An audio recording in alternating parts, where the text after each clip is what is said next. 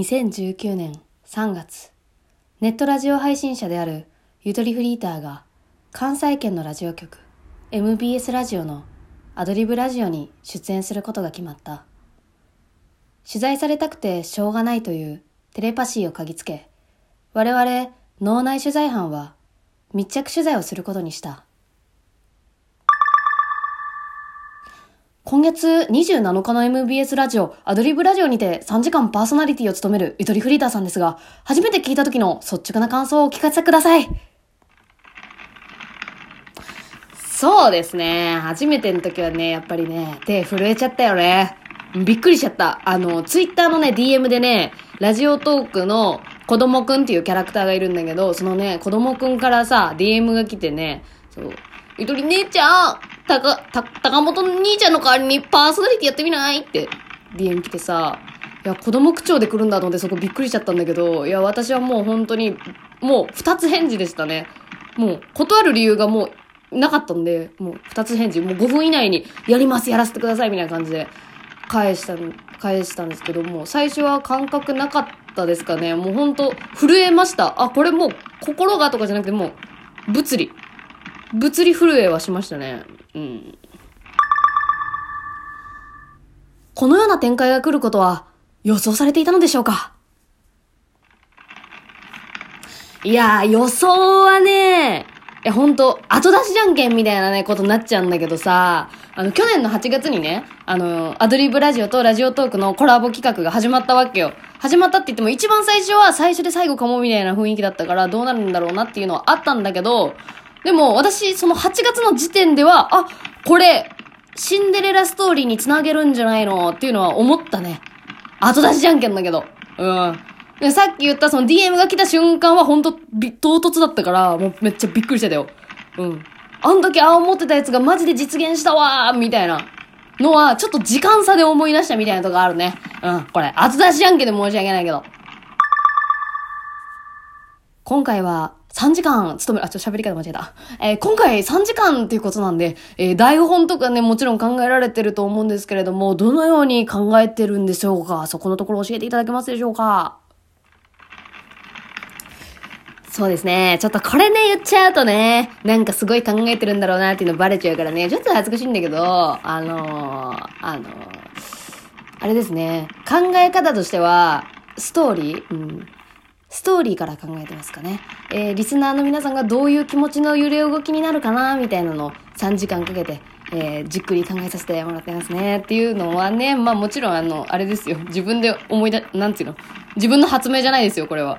あの、右すさんっているじゃないですか。あの、ゆとばずをね、よく聞いてる方だったらわかると思うんですけども、よくお便り送ってくれる右ストレートでぶっ飛ばす。あの、勢い声真似選手権っていう回では、ファルコンパンチをかました、あの、すごい、すごい人なんですけど、あの、その人が非常に、その、構成、構成作家のその、能力があるという、あの、能力っていうかもう、あの、そう、そういう、そういうすごい方なんで、ちょっと相談してたんですよ。で、そう、ストーリーで考えると、あの、いいですよ、みたいなのを教えてもらって、で、それを、そう、もう、もう、もろ影響を受けて、そこから考えてますね。はい。ちょっと自分のものみたいにした感じにしちゃってすいません。うん、そうなんですよ。ミースさんのおかげで結構いろいろ考えられましたね。はい。っていうのはあります。えーリスナーの方からお便りが届いてるので、ちょっとこちらにお答えいただいてもよろしいでしょうか？あ、かしこまりました。あ、ちょっと待って、むず。一人二役むず。えー、リスナーの方からね、えー実はお便り来てまして、えー、ちょっとそれに、あの、オンエア前ではあるんですけれども、ちょっとね、先にね、ちょっとこれは喋りたいなと思ったんで、ちょっと喋らせてもらおうかなと思ってます。えー、ラジオネーム、東京のおじさんからのメッセージです。えー、ゆとふりさん地上波出演おめでとうございます。放送楽しみにしてます。ありがとうございます。さて、ゆとふりさんがイメージする深夜のラジオ番組ってどんな感じですか？世代や地域によってもイメージは違うと思いますけど、そして今回の放送はそのイメージに近いものにするのか、それともイメージをぶち壊していくのか、よかったらお聞かせください。ありがとうございます。えー、まず、え深夜のラジオ番組ってどんな感じですかって私がイメージするってなるんですけど、まあ世代代表としてどうのこうのっていうのは言えないかなとは思ってるんで、私個人としてなんですけれども、あのーなんだろう、にわか排除するイメージがあって、私深夜のラジオに。そう、なんか、あのーなんていうの、新規で聞き始めた時に、なんか、よくわかんない言葉が多いなと思って。まあ、それが面白いなと思ったら多分ハマり始めるんですけど、私はね、なんかやっぱ、なんかもう出来上がっちゃってる空気に入っていくっていうのがあんまりね、得意じゃないから、あの、ハマってる深夜ラジオっていうのは小さい頃からとかそういうのはね、一切ないんですよ。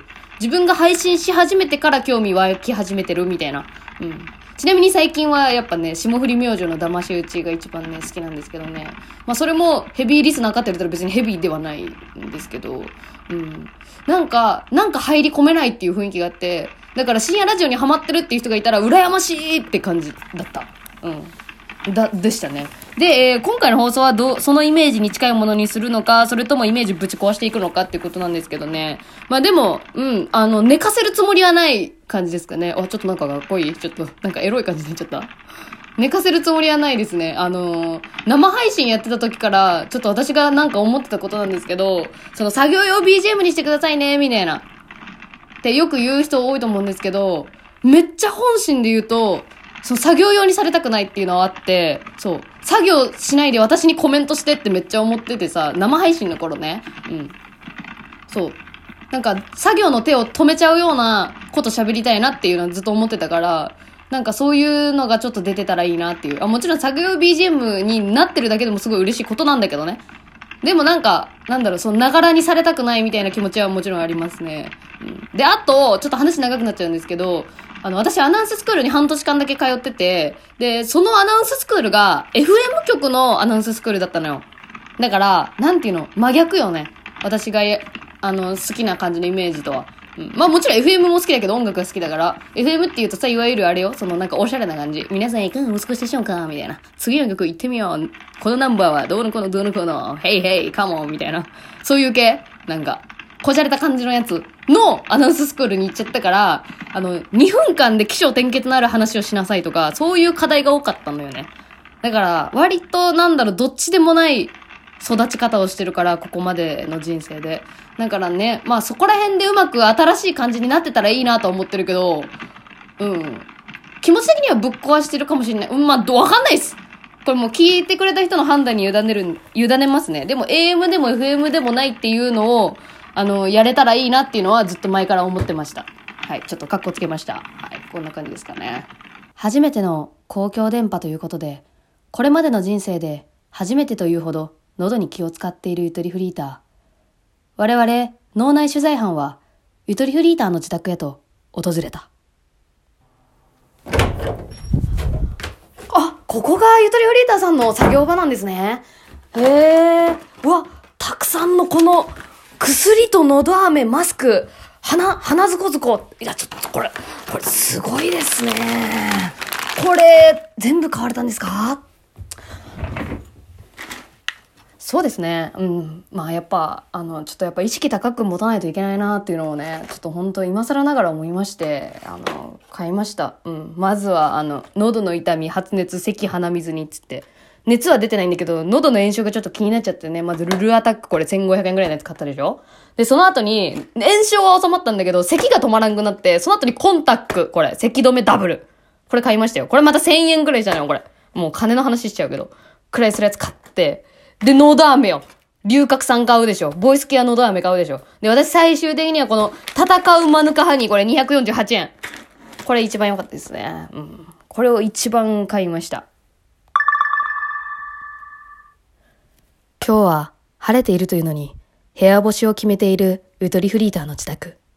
やけに湿気ている。異常なまでの湿度へのこだわりだ。そうなんですよ。やっぱね、湿度ってめっちゃ大事でね、あの、もうね、ほんと、喉をね、すごい気にしてる人は、夜に、あの、バスタオルを水、水つかもうお湯でも何でもいいんだけど、濡らして、それを枕元に干すんだって。で、私もちょっと真似しようと思って、もう夕方くらいに洗濯物回して、で、寝室に洗濯物干すみたいな、うん、感じにしてますね。もうだいぶちょっとカビが心配にはなってきてますけれども。最後に、オンエア前にこのラジオを聞いているリスナーへのメッセージをください。ああ、オンエア前か。ちょっとね、これはね、うん、なんか変なね、先入観を持たれたくないっていうのがあるからね、下手なこと言えないんだけどね、あの、なんだろう。やっぱわがままを言うなら、リアルタイムで聞いてもらいたいなっていうのはありますね。やっぱ。その時間に聞くから感じることってあると思うんですよ。うん。日中に、まあね、まあ逆を言えば日中に聞くからいいっていうのもあるかもしれないんだけど、夜、この明け方、もう、よ、朝がさ、来そうな気配でさ、空がさ、白くなり始めるみたいな時間帯に聞く、なんか、エモ、エモさ、エモさですよね。ちょっとそれ感じてもらいたいなと思ってるの、本当にね、わがままを言うなら、リアルタイムで聞いてほしいなって思いますね。で、あと一個注意してほしいのが、27日の深夜2時。これ、あの、ちょっとどっちかわかんなくなりません。28日の朝方なのか、27の朝方なのかみたいな。これ28日の朝方の方ですよ。え、それだけちょっとね、注意してもらいたいななんて思ってますけれどもね。えー、とにかくね、え、今回は本当楽しんでいきたいなっていうのは本当に思ってますので、うん。リスナーの皆さんも楽しんでもらいたいなっていう気持ちは本当に込めましたんで、えー、そんでもって、あのそう。私、飽き性だから、あの、場面、場面が変わる感じは結構あるんで、飽きさせないようにっていうのはすごい頑張りました。でも3時間あるんでやっぱさすがにね、飽きることあるかもしれないけれども、えー、ぜひ、本当あのー、ね、あの、気にかけていただいている方はぜひリアルタイムで聞いていただきたいと思っております。どうぞ、よろしくお願いします